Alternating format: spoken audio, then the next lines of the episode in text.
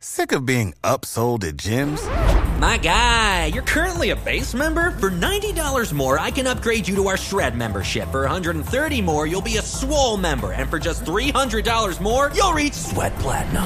At Planet Fitness, you'll get energy without the upsell. Never pushy, always free fitness training and equipment for every workout. It's fitness that fits your budget. Join Planet Fitness for just $1 down and $10 a month. Cancel anytime. Deal ends Friday, May 10th. See Home Club for details. It's Friday here at Radical Personal Finance HQ. Friday means Q&A.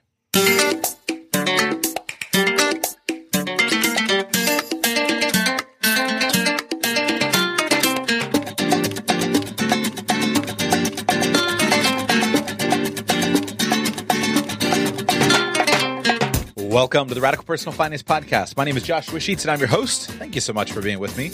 On Fridays, we do a live Q&A call. These calls are open to patrons of the show.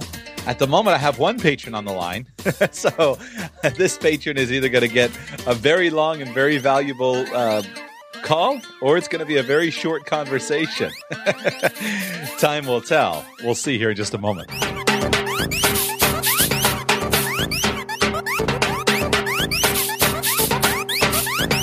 Appreciate so much you're listening to the show. If this is your first time, welcome to Radical Personal Finance. Here, we're dedicated to providing you with the knowledge, skills, insight, and encouragement you need to live a rich and meaningful life now while building a plan for financial freedom in 10 years or less. Before I go right to the phone line and start today's conversation, two quick announcements. First, uh, these phone calls, again, are open to patrons of the show. If you are not yet a patron of the show, I invite you to become a patron of the show.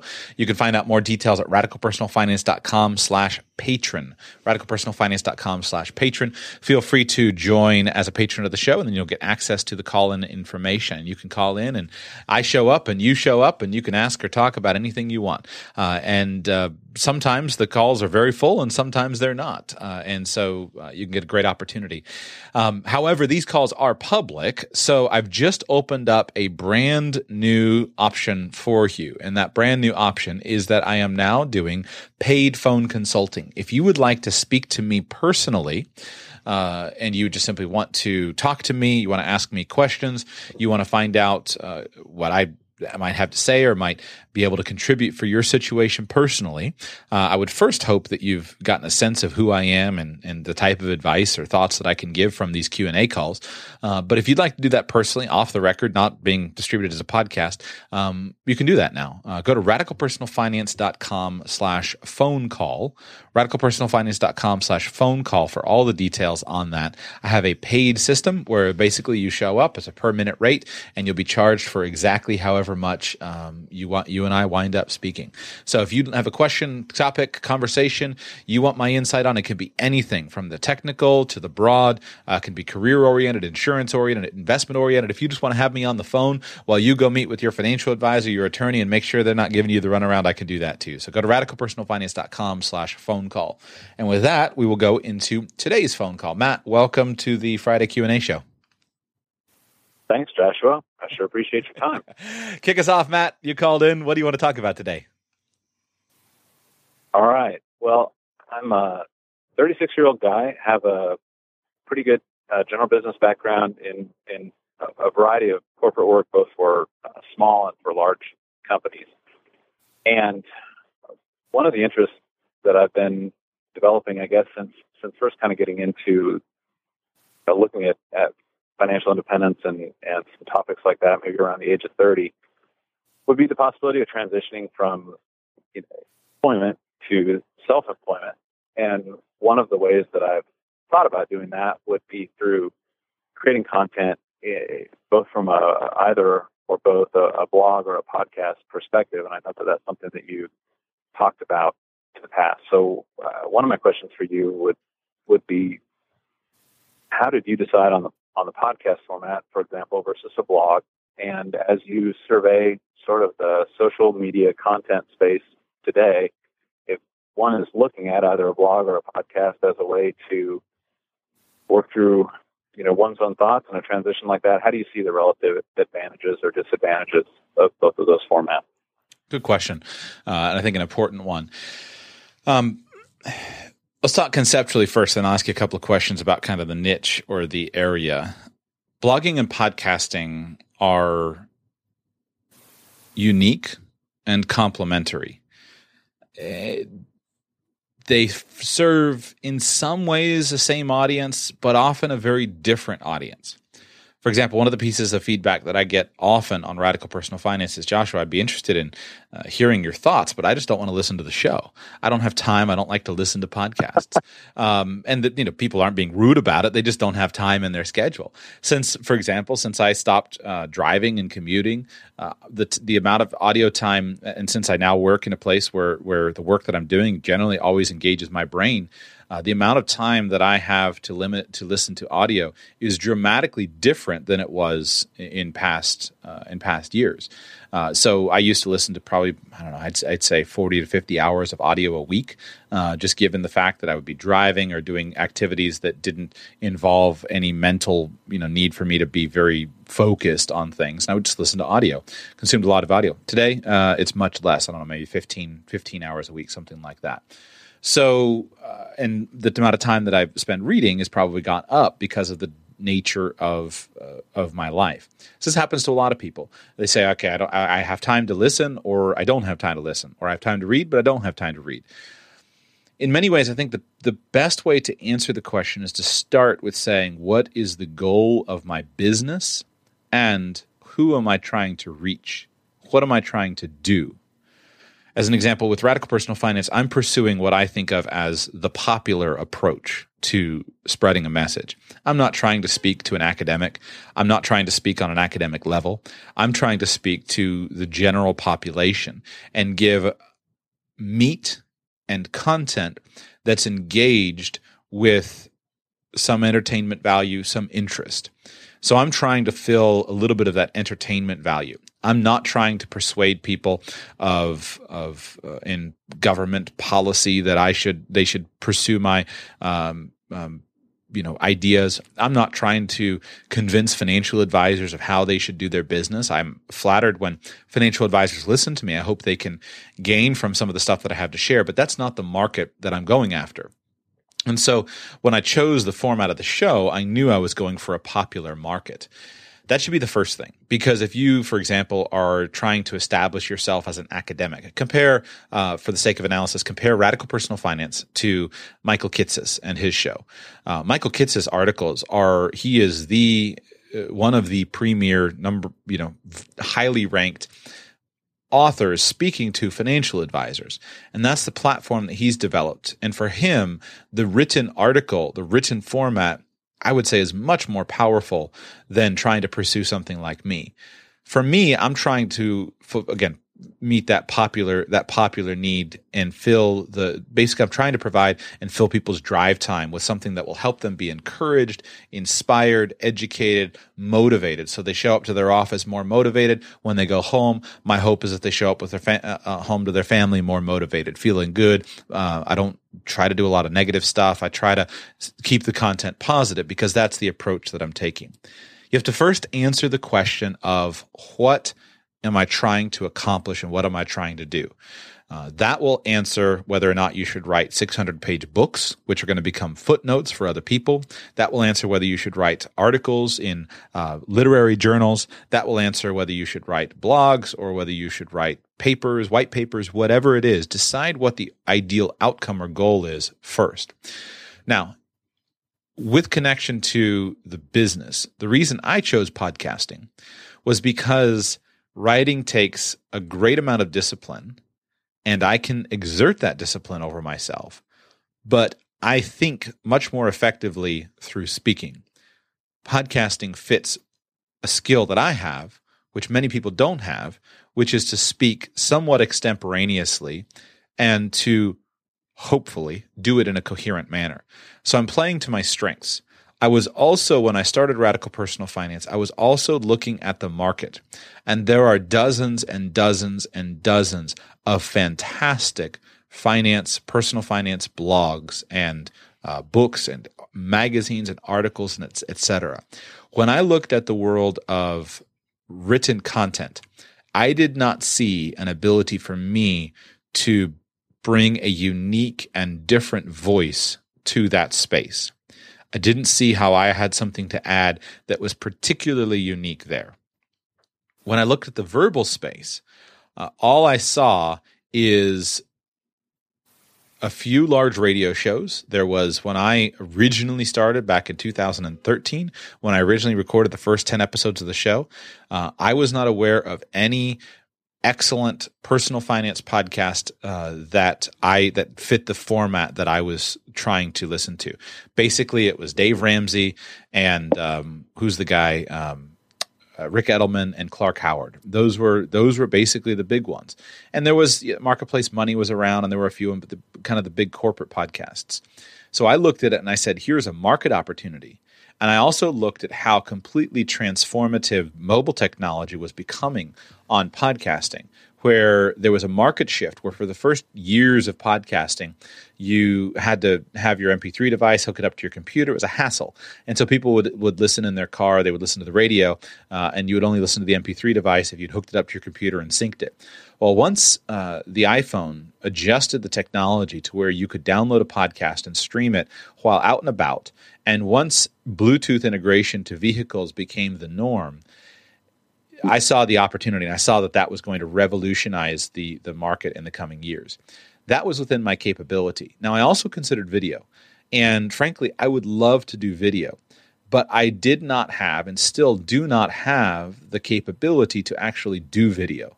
So I didn't have the practice, I didn't have the equipment, I didn't have the the the, the time that I was willing to invest in it, and it was such a and I didn't have the skill to be able to articulate uh, an important, compelling message in about three or four or five minutes, which is you know most videos the the length of time should be about three or four minutes. So looking at those things and considering those three methods I looked at writing, I'm capable of writing, but the market was flooded. I looked at podcasting, very capable of speaking, and I saw an opportunity. And I looked at video and I saw a big opportunity, but it was outside of my capability. So that was the analysis that I went through to to to choose when I chose to start radical personal finance. The market has shifted a little bit. Uh, I think that analysis is still valid. I think there's still a huge opportunity in podcasting. Uh, but I would emphasize that this path is not the ideal path for everybody, and there are some sta- sub- sub- there are some substantial downsides to podcasting as compared to blogging and video. So here are a couple off the top of my head. Uh, first, podcasts are much harder to find.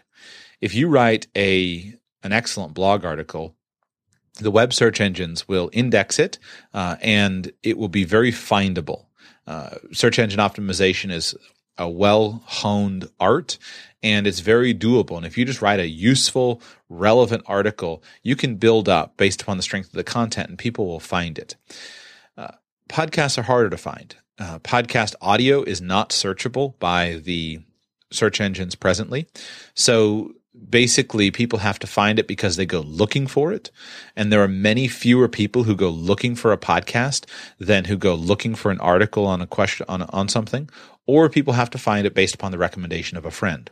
And that's why the audience recommending my show, you, the listening audience, is so important because that's how most people find it.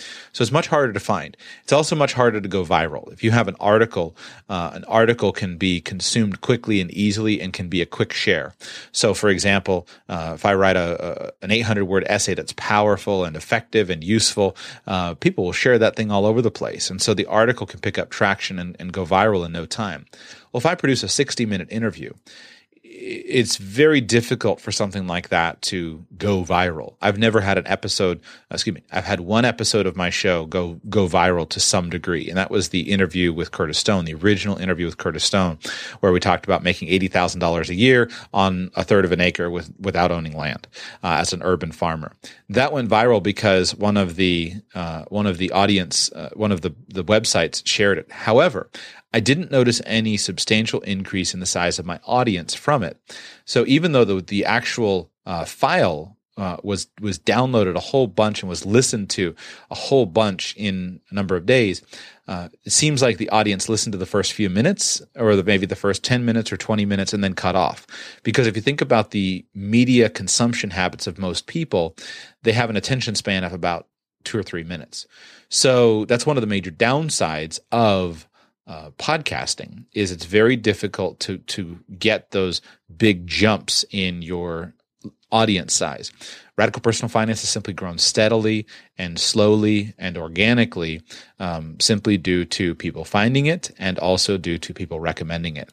Now, the ideal strategy, um, quick note, videos can go viral very well. So videos can can rack up much bigger uh, views in a short time than than most podcasts. The ideal strategy for most people is probably a combination of these three things, uh, and that's probably what in a moment when I ask you more specifics, that's probably what I'll recommend to you, because for most messages and most content, most uh, businesses, most platforms, etc. The best thing is a mixture of all of these different types of media. Uh, I have not chosen to pursue that at this point simply because well, I had a different strategy and I'm still working to appeal to the mass market.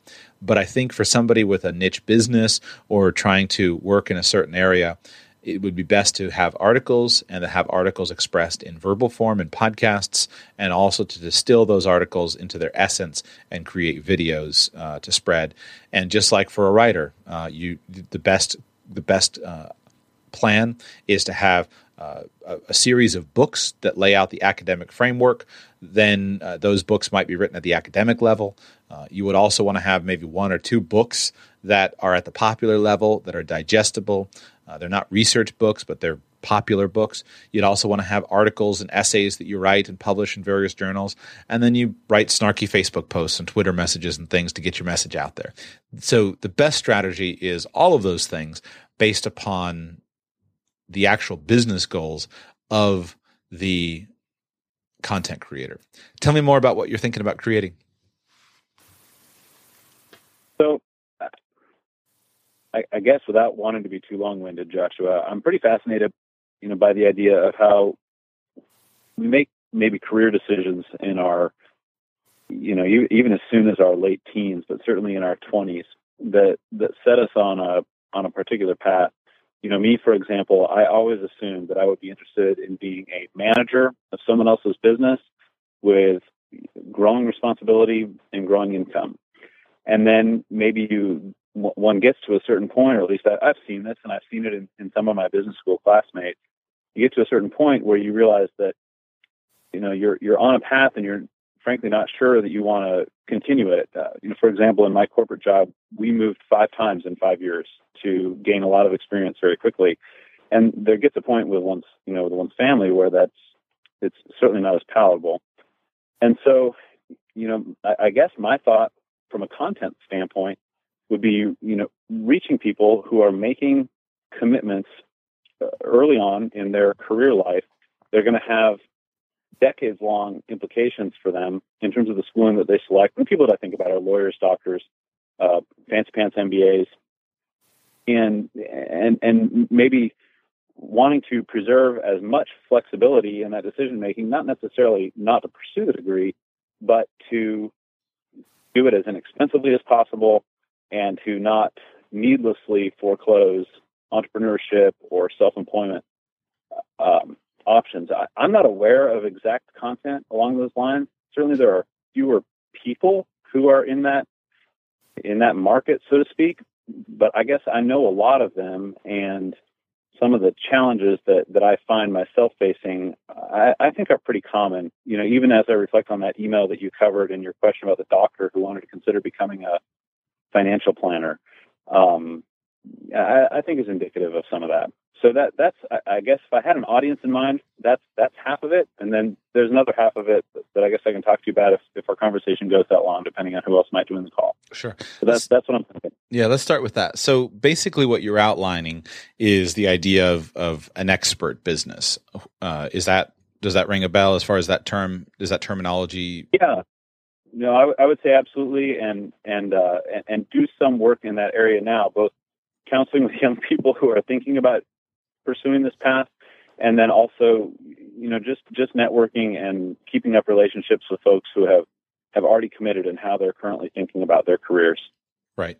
So, in an expert business, uh, it's certainly an attractive business model. That's the business that I'm in. That's the business model that I have pursued.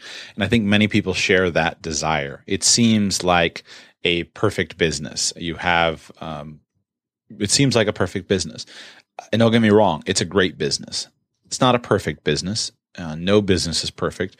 Um, most businesses are tough. And the thing that distinguishes uh, it's not a matter of having the idea, it's a matter of the execution. It's a matter of the follow through. That's what you'll find when you watch and observe all the people who have established themselves as an expert in an area uh, and uh, and it's a matter of they they're just very good at following through. It's not the idea; it's the follow through. So, in an expert business, you've got to look at the different uh, and, and the idea behind an expert business is you're getting paid for your expertise as you express it to people and as you help people. It's important to look at the actual business model first and understand what's the actual business model. So, with uh, Radical Personal Finance, I made the decision that I wanted to pursue not a full featured, full rounded expert business, but I wanted to serve people with the audio content. And so I've made decisions along the way that have oriented me in that direction. So uh, I'm willing to accept paid, paid speaking engagements, but I haven't run out and said I want to focus on doing that because I have I haven't maximized the opportunity of helping the number of people that I can help through the podcast. So I've made certain decisions um, away from kind of a full featured business. For most people, I don't think that's the best solution.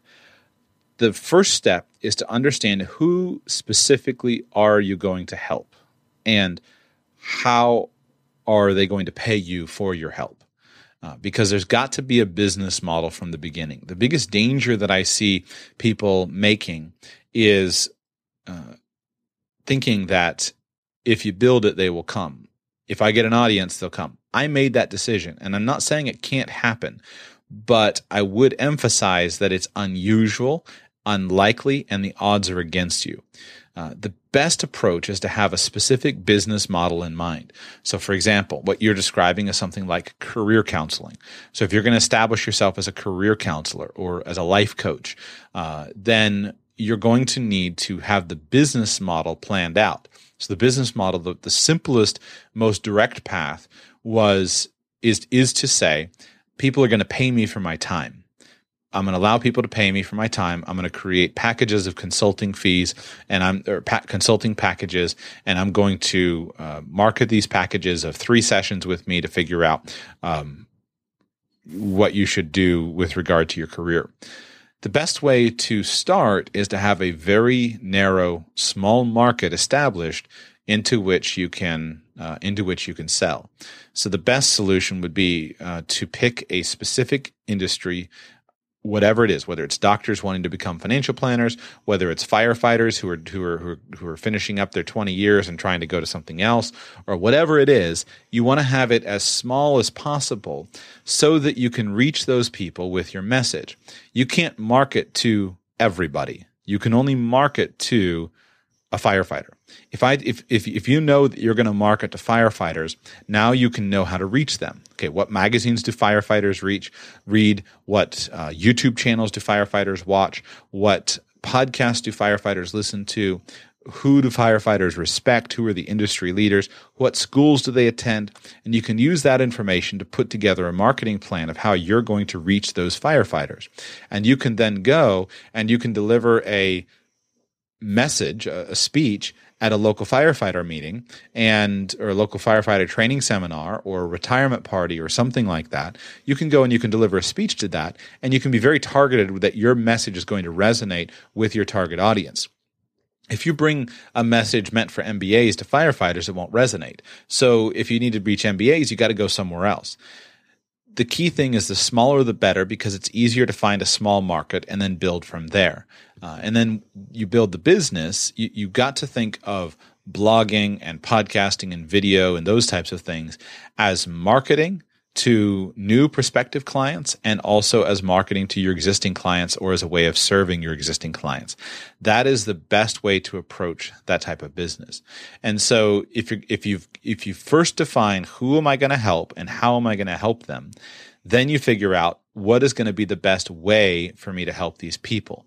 Uh, the best way might not be a blog. The best way might not be, might not be a podcast. The best way might very well be writing articles that are going to be placed into industry publications. It's probably the least talked about and most effective marketing strategy for many people uh, because in every industry there are a few publications that everybody reads. And an article placement in that is going to be your way of of of, of connecting with people. And then down in the byline on the bottom it says joshua sheets you know radical personal finance blah blah blah. And then you, you want to have some hook or or you know matt um, emissary to the firefighters and and here's the website you know firefighterfreedom.com and you put your little uh, response. You've got to study the direct response marketers for a free report on how you can take your 20 year pension and use it to launch the next greatest entrepreneurship business that you're going to start. Um, go to this link. Then they go to that link and then you need the whole sales system in place there uh, established there. And then so you choose whatever channel and you start on that channel and then you build it. But over time, you're going to have a combination in an expert business. You're going to have a combination of um, product sales. You're going to develop products. You you want to develop cheap products to help people with simple questions. You want to develop expensive products to help people with big questions. You're going to have public speaking. You're going to have um, live events that you're doing. You're to do coaching. You're going to do writing. Um, you're going to create different things that are fitting the needs of the of the person. So once you decide the market that you're going to try to choose, serve, and the smaller the better, and then figure out what does that market need, then you can go ahead and you can start to see how do I actually meet the needs of this market.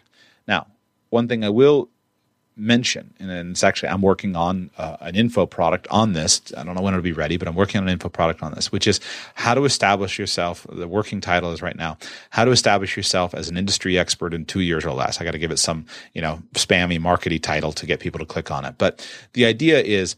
What if you could in the in the current world? What if you could instead of doing all of the work behind the scenes to uh, uh, to, to develop the knowledge and figure it out. And then you could try to come to market as an expert.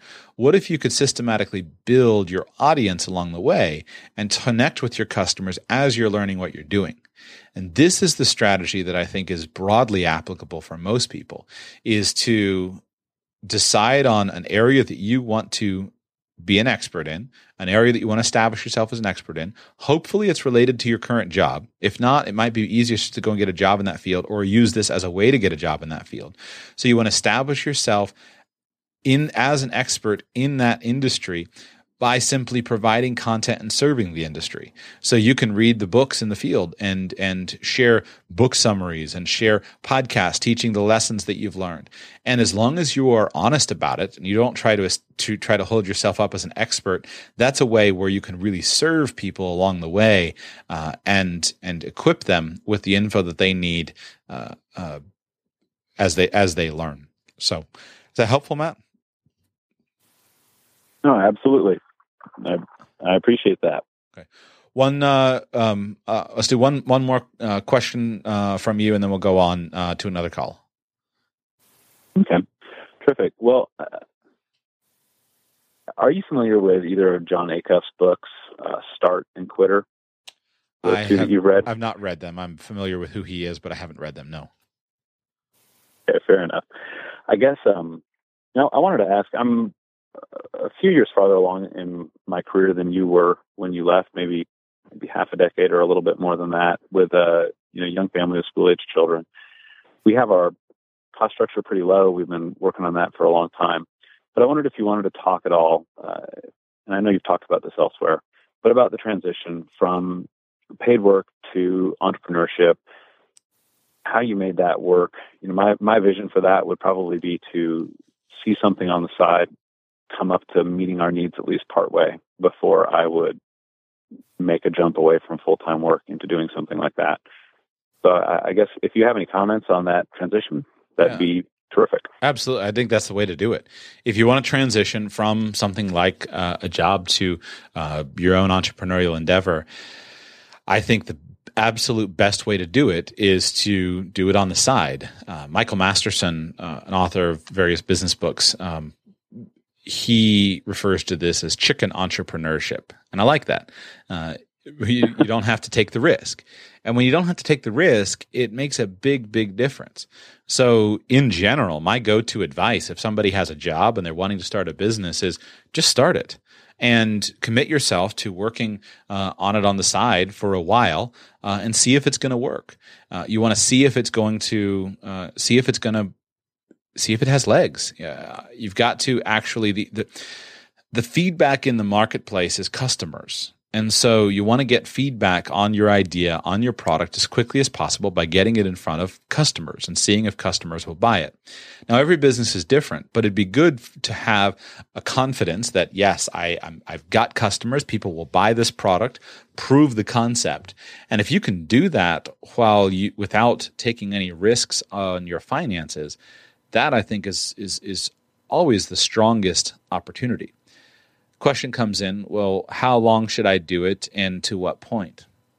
I don't think there's a an easy answer to that. Every business would be different. For example if you're doing a business that is specifically related to uh, specifically an hourly or it's specifically a business that's related to some kind of hourly work uh, pretend that you want to become a wedding photographer and you're taking pictures on the side and it's related to hourly work and you are having a, a, steady increase of clients. You've got more orders than you can handle, and you're sitting there and looking at it. A business like that, when you look at it, you can know, you should know the things that you can do to get more referrals and get more business. So if, for example, your income has increased and you've been able to raise it to where it's it's 30% of your monthly living expenses, and you know here are the other things that I can do uh, that are going to make this really take off, it's just a matter of me doing them, making the phone calls, making the introductions, whatever the, the market generating activities are. Then you could be pretty confident that if you've got a runway of cash, you could be pretty confident of leaving the job, knowing that over the next three months, I'm going to do these activities, and that should be able to bring this up from 30% to 100% of my necessary living expenses. That's one thing. Now, if on the other hand, you're building a business that's not related to something that you're directly controlling, say you're selling a product and you just made up this product and you haven't yet figured out how to fully market it, and the marketing is coming in fits and starts, or excuse me, the, the, the sales are coming in fits and starts. Uh, and then all of a sudden there's a big jump and now it's at 30%, but you're not sure why that happened. Well, my question to somebody that I were giving advice to in that circumstance would be what activities can you do? What extra things can you do that are going to make this make this revenue come in?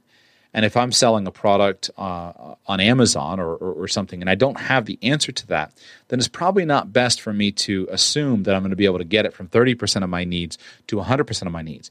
You need to know what are the activities that make customers come in. It's one thing I'm so grateful for having worked as a financial advisor because what I learned, the way I learned to build my business, was you pick up the phone and you call people. And so now to this day, I, I have no doubt whatsoever that if I need money, I know how to get it. I pick up the phone and call people. And whether that's in the context of uh, selling life insurance or whether it's in the context of selling boats or whether it's in the context of getting a job, I know how to get money. I pick up the phone and I call people. And I call everyone I know and I ask to call everyone they know. And if you give me a phone, I can figure out how to get money to come in either through, again, the sale of some product, finding customers or, or, or whatnot. So I know the activities. So that gives a confidence. But some businesses aren't like that. And so you have to look at the business and you have to assess does this business need more time or does this business just need something different? If you're selling a, a product online, and assume that you've got a, a good sales page, etc. Sometimes what you don't need is is more time to work on it. Another 40 hours a week is not going to make the difference. Sometimes what you need is to study copywriting so you can improve your conversion ratio on your sales page. Well, you don't need to quit your job to do that. You just need to start making tweaks and give time for those things to test. But in general, the best thing to do is uh, to make the transition slowly and let the income on the side come up and then make a judgment and say, if I do this, uh, am I, if I, if I have more time to work on this. How is that going to affect the income? That's not what I did. And I do not recommend what I did to most people. People think I'm joking sometimes when I say that, but no, I don't recommend it. The only reason I jumped told cold turkey was because, uh, I couldn't talk to the world. I was stuck behind the wall of, of, of silence. So, in order for me to do it, I had to make the jump. Uh, and it was very difficult. And at that time, I just simply had committed myself to doing it. But I didn't make a jump from, from nothing to nothing. I I just changed jobs and I was working behind the scenes. I was working and committed to working two full-time jobs and even still to this point as I continue to build the business that has still been my uh, intention is that uh, I'm I didn't just go and somehow create the business out of nothing. I was working uh, two full time. I was working a full time job. Uh, I was able to find an opportunity that dropped it back to 24 hours a week. So that helped me immensely. So I could put even more energy into radical personal finance. And I was watching the market. And I'd given myself a timeline of a year. I said, I'll do it for a year. And a year should be enough time for me to know year full time. I was intending to do it regardless of how long it took. But uh, a year full time was going to be my timeline to see is the market, is what I have to say useful and helpful and relevant to people. Uh, and then from that point, I would make other decisions. Well, along the way, I decided not to do uh, the financial planning work because I could see that it was starting to take off, and I doubled down on the media business. But test, test, test, test, so you don't make big mistakes. Um, is that useful, Matt? Absolutely, Joshua. I sure appreciate your time thanks for taking my call. Hope you have a great afternoon. For sure. All right, next uh, next caller. I see a uh, Florida number popped up. Hey, uh, Josh, it's uh, Alejandro from uh, Fort Lauderdale. Alejandro, welcome. Just down the road from me. Yep, not too far away. Um, so I thought I have two questions. Um, one is a personal question, and one is more uh, just uh, an interest in your ideas. Um, I've been listening to your podcast for a while. Um, and I've heard you say in passing uh, in some episodes uh, that you really love our current banking system. Uh, so I thought it'd be inter- I thought it'd be interesting to hear you elaborate as to why you love our banking system so much. I mean, I've read a lot about it, and uh, and and I myself uh, am shocked that we're in the system that we have now. But um, it is what it is.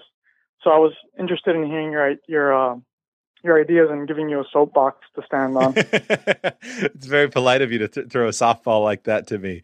Uh, nothing warms nothing warms an opinionated person's heart like some, having somebody lob them a um, uh, a softball. Uh, just just for the, for clarity, uh, I assume that that question is asked with your tongue planted firmly in your cheek. Uh, is that accurate? Correct. Okay. Yeah. Yeah. It's um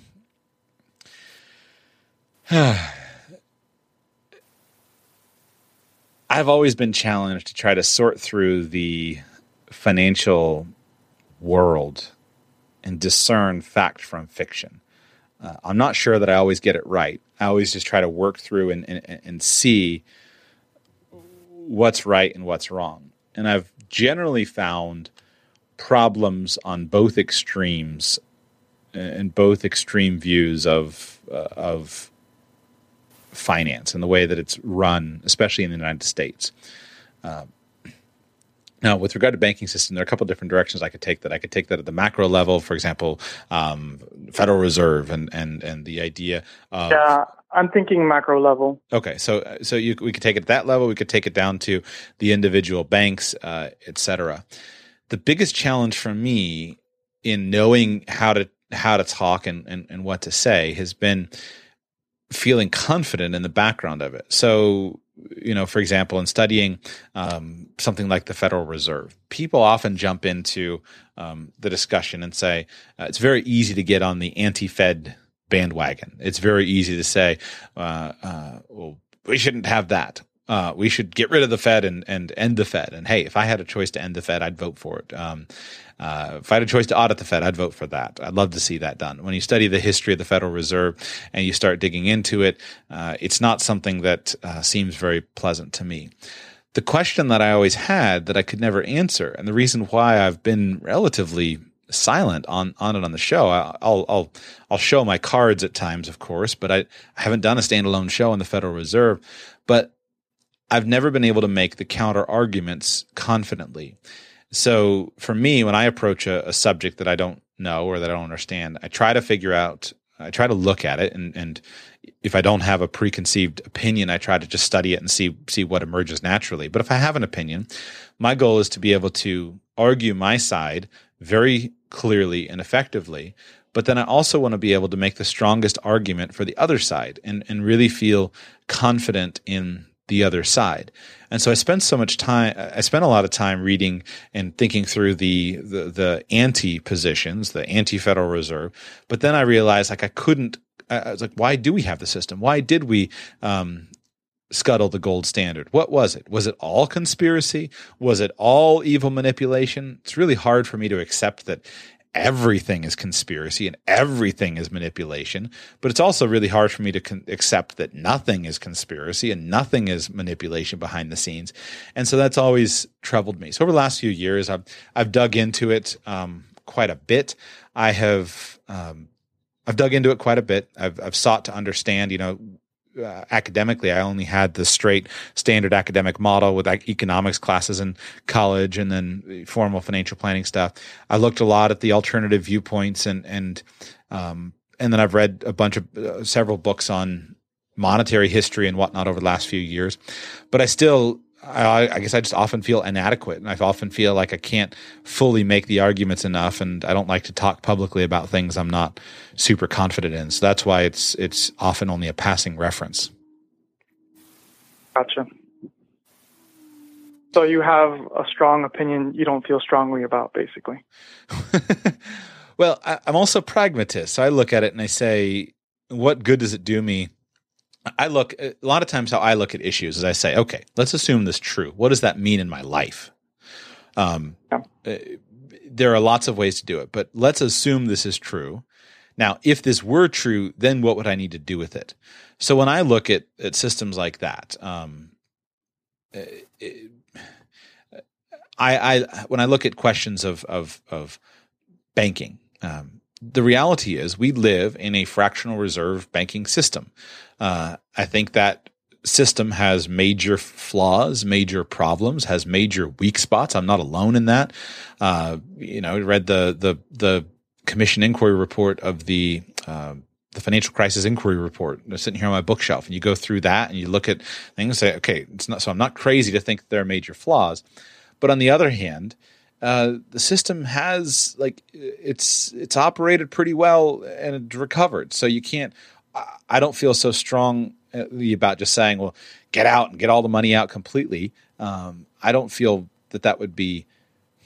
I don't feel like I've got the case to make for that. It wouldn't be responsible of me, especially given the responsibility. I might do things in my own personal life that I, I, can't advise other people to do, and so I don't feel responsible coming and, and coming to a show like this and and um, you know just banging the drum for any position. I, I, try to see responsibly. So when I look at it, I think the rational way to look at it is to say we have the system that we have. That it has major flaws. It has major problems. These major problems usually are going to take longer to appear than many people predict and think they are, and so let me uh, let me adjust. And so that's what I apply. I did a show called uh, "Looking at Financial Advice Through the Lens of Scale," and to me, that's one of the most important things that we can do. If I've got ten thousand dollars in the bank. Um, I don't need to be going and buying gold coins and and um, you know trying to escape the banking system. I've got 10,000 bucks. Like I'm the, that 10,000 bucks is necessary for my, uh, just for the daily things that I've got to deal with. So yeah, it'd be good to keep a thousand bucks at home if I can safely do that. And it might be good to keep a thousand bucks in my wallet to, to, uh, to buy any deals that I can have. But if I've only got thousand bucks, I don't need to be buying gold coins on eBay. Now you flip that around and you say, all right, I've got a million bucks. I wouldn't feel very confident having all of my million dollars invested in one thing and not diversified. And so I'm going to keep some gold coins in, a, in a, another situation. I'm going to keep some diversified currencies. I'm going to not have all my money in the US dollar. I'm going to diversify my portfolio. And so it's all a matter of looking and saying, what are the actual risks that I face? And then how can I reasonably protect against them? That's been my philosophy. Okay. Let me ask you a follow up question to that do you do you think that there is an alternative to fractional reserve lending, like a viable one for the very near future? Hmm. Uh, at the moment, no. I do not see any. Uh, it. I don't see Look any. into Bitcoin. yeah, Bitcoin. So, so w- let me come back to Bitcoin in a minute. I believe that there are plenty of viable banking systems that can be done. And I do not like fractional reserve banking. I'm very close. I'm not quite, uh, I haven't quite felt the confidence to do this, but I'm very close to being persuaded that the entire system is morally evil because of who it hurts and and how it hurts them.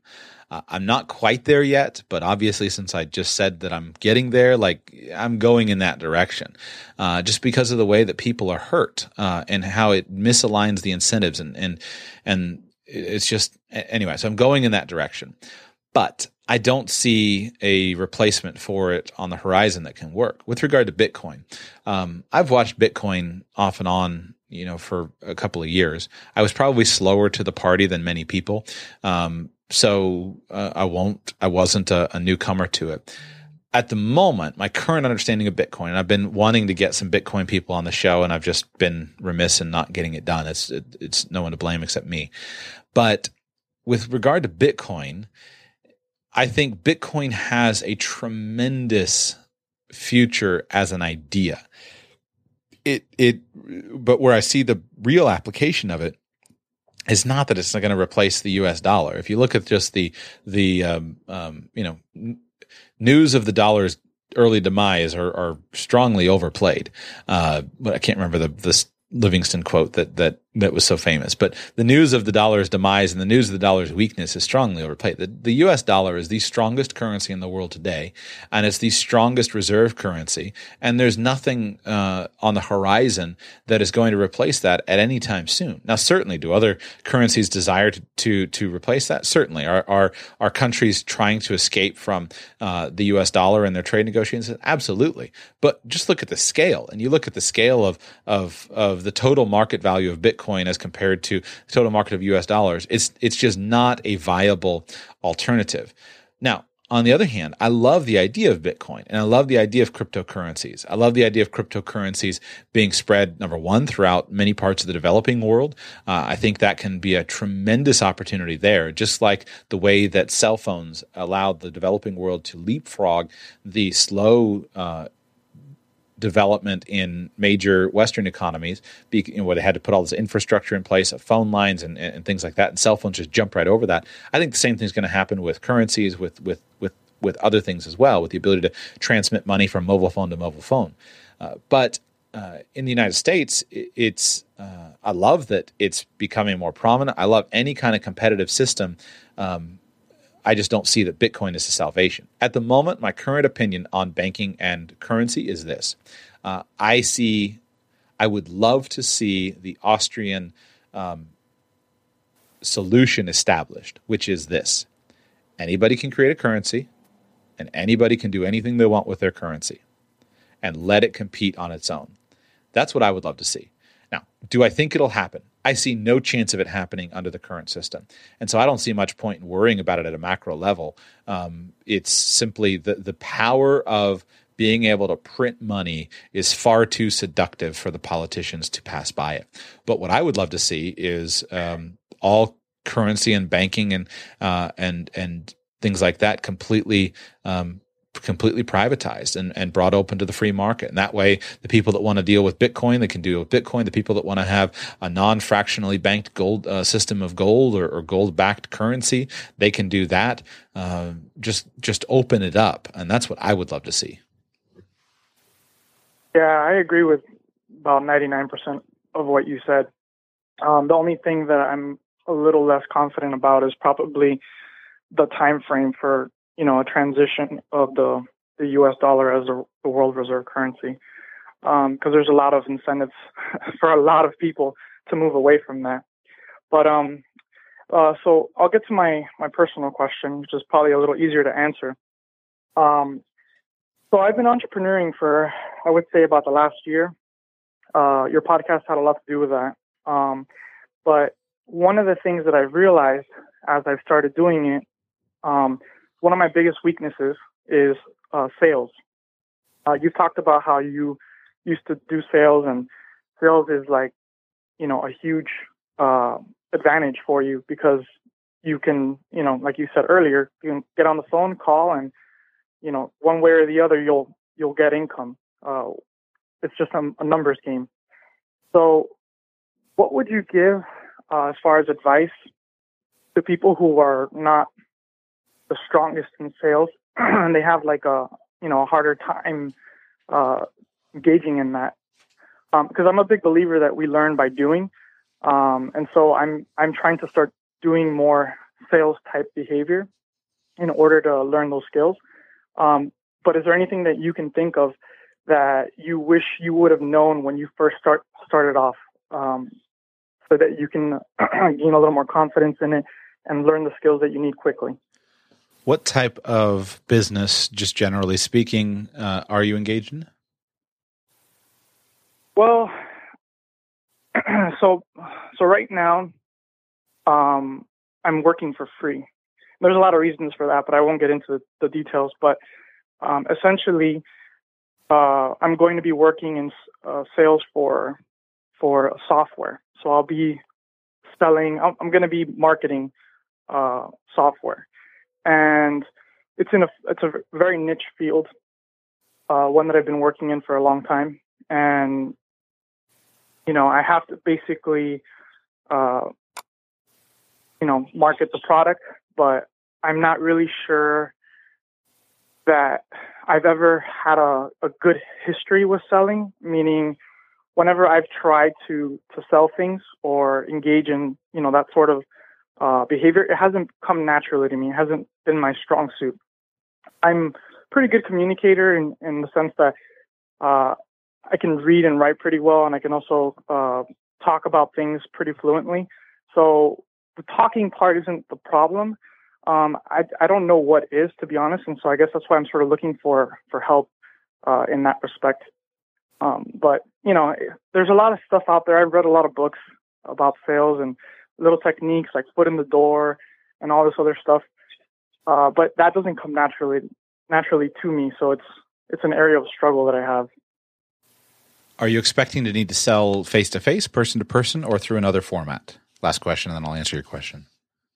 Um, I'm going to be selling through a lot of different formats.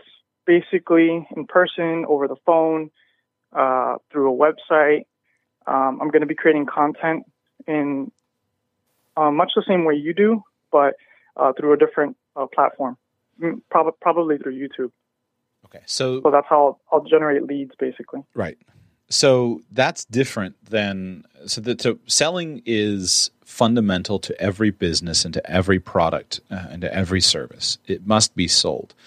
Uh, and selling is a science that can be broken down and optimized in, in every single way. And so whether whether or not you are selling face to face, which is what many people think of when they think of sales, you know, the insurance salesperson, the the store salesperson, et cetera, or whether you're selling through some other format, the process is the same there are seven key skills that you have to master with sales. And if you miss any of them, your results will not be as uh, optimal as you would like. And so, first is prospecting, and establishing rapport, identifying needs accurately, presenting whatever product or service you're selling as the best choice for those needs, answering objections, closing the sale, and then getting resales and referrals. Those are the seven key skills prospecting, establishing rapport, identifying needs accurately, presenting your product or service, whatever you're selling, as the best choice, answering objections, closing the sale, and getting resales or referrals. So those will be applied in whatever format or context you are working in. So let's give a, let's give a simple example. Um, with prospecting, let, us talk first on a retail salesperson. Uh, and, and the key to selling is if you're in sales, the key is to identify which area to work on and then to steadily uh, improve it. So you go get a job selling suits at, at a department store. Well, prospecting, your prospecting skills are primarily going to be the traffic through the front door. Now, interestingly, if you study great salespeople, they don't often rely always on this the traffic through the front door. My favorite example of this, if anyone's in selling, um, check out the story. Uh, I think they're still available. Years ago, I bought all his CDs and his books. But check out the story of a guy named Joe Girard, G I R A R D. I tried to get him on the show. Uh, he didn't want to come on, but he's just a great guy. JoeGirard.com probably is his website. But Joe Girard holds the Guinness Book of World Records as the world's greatest salesperson. Back when they still p- published it, it was kind of a kind of a flaky uh, award because he had he has that designation, but then later they stopped uh, publishing. Uh, later they stopped publishing that uh, that award and that that designation. Uh, but he sold automobiles. He sold cars. So he's a traditional car salesperson. And uh, Chevrolets, exactly. And yeah, so I think I've heard of him. Okay, so when he started his career, for the audience who may not have heard of him, when he started his career, the first job that he got, he um, as a car salesperson, they wouldn't give him a job until he told them that he wouldn't take any walk-in traffic. And so he started his career selling cars by cold calling through the white pages. Uh, now, it's a fascinating story, but he went on to be the most productive salesperson ever, selling over, selling over 1,000 cars a year. If my memory is right, he sold about 13,000 cars face to face, traditional sales over. Um, over uh, about 10 years. His, his record, if memory is right, was about 1,600 cars in one year. Face to face, individual sales, no fleet sales, uh, just him at a Chevrolet dealership selling cars. Well, the reason he was so good was because he'd mastered the, this process. Let me go through it. So, prospecting system could be people walking through the door. Establishing rapport for someone who's selling in a retail environment could be as simple as walking over and saying, hey welcome to um, welcome uh, welcome to the store. And and and when you do sales training for example if you have retail salespeople one of the things you want to do is you want to train them not to ask that stupid question hi can how can you know can i help you? Uh, the answer is always no. The answer to every question is always no. So you teach your salespeople different questions to open and help them establish rapport so they don't say no you can't help me uh, so they actually have an opportunity. Identifying needs accurately. That's where you look and you try to understand what are you actually looking for um, boggles my mind when salespeople don't actually try to figure out what I want or what I need. And if they'll just help me figure out what I want or what I need, I'm totally easily sold. But oftentimes they, they don't think. Presenting your product or service is the best choice, answering objections, closing the sale, getting resales and referrals. Those can all happen face to face. Those can also, many of them happen digitally. So you could set up a system where your product is sold statically purely off of a website using one sales page on a website and through an email system. So your prospecting system in that uh, scenario uh, is going to be your search engine optimization. Uh, this is the greatest widget for you, and it's also going to be the first paragraph of your sales letter, where you are identifying the type of person that needs to read your sales letter. If you study um, sales copy and, and, and sales copywriting, one of the things that's so important is they write to a specific person so that that prospect stumbles across it. You need to send traffic to the web page, and then that prospect comes across it, and that establishes rapport. And then through the process of the sales letter, you can establish rapport between the writer and the reader. You can identify their needs. So you weed people out steadily with your copy. You know, this type of person doesn't like this product. This type of person doesn't like this type of product, but this product is the perfect fit. And so your right customer continues through that that that um, that listing where they're identifying who they are and what their needs are. Are you fat? Are you overweight? Would you like to get fit in five minutes a day? And then whether the answer is yes or no, whatever it is, it leads you right through that. Presenting the product or service as the best choice. That's where uh, the, the sales letter will, will then talk about the products. Uh, answering objections. This is where the sales copy will say, now you may have heard that this product does this well, what we actually found was in this study with Dr. So and so, we found that it did this, and here is it. So you're answering objections. And then the sales close is simply act now, hurry to get this free, this limited time offer to save 50% on your order. Click this link. And then the getting resales and referrals comes in where you establish it as a, uh, where you establish it as a, um, uh, an auto re- auto auto renew. Hey, for for an extra ten dollars a month, you can get this product at seventy percent off if you just uh, submit to a recurring order. And then also as a referral system. Hey, by the way, here's our affiliate link. If you send other people to this, then you can go ahead and uh, you can go ahead and um, uh, get people. You can get commissions on this, uh, and then the company gets more products. So whether it's an in-person traditional sales or whether it's all on a sales page uh, and a shopping cart online, or whether it's any combination in between, you have that system. And so um, that's the fundamental system that you have to master. And that's the fundamental system that you apply to your product, your service, or your business. And then you optimize each of those things.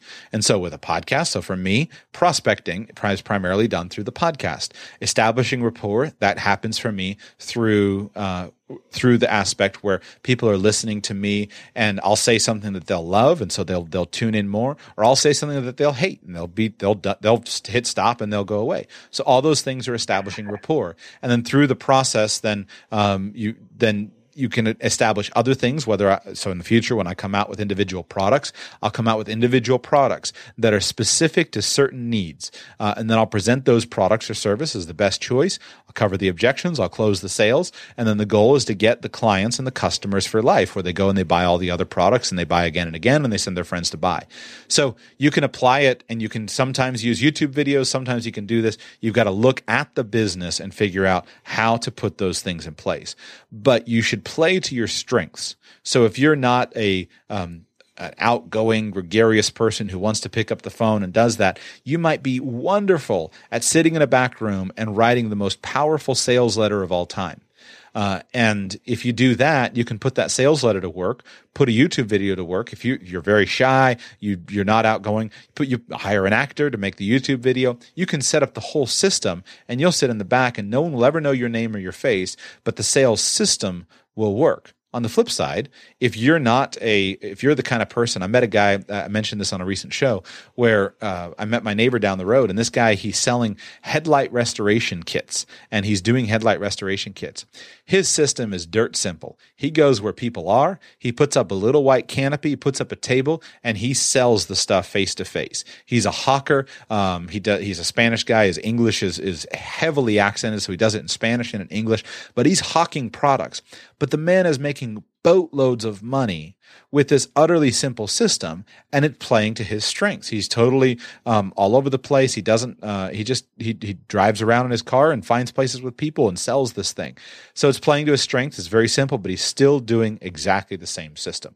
So i'd encourage you identify the product or service the customer and then think through what am I trying to build? And then if you're going to do it personally, work on those skills individually. Establishing rapport is something that can be studied.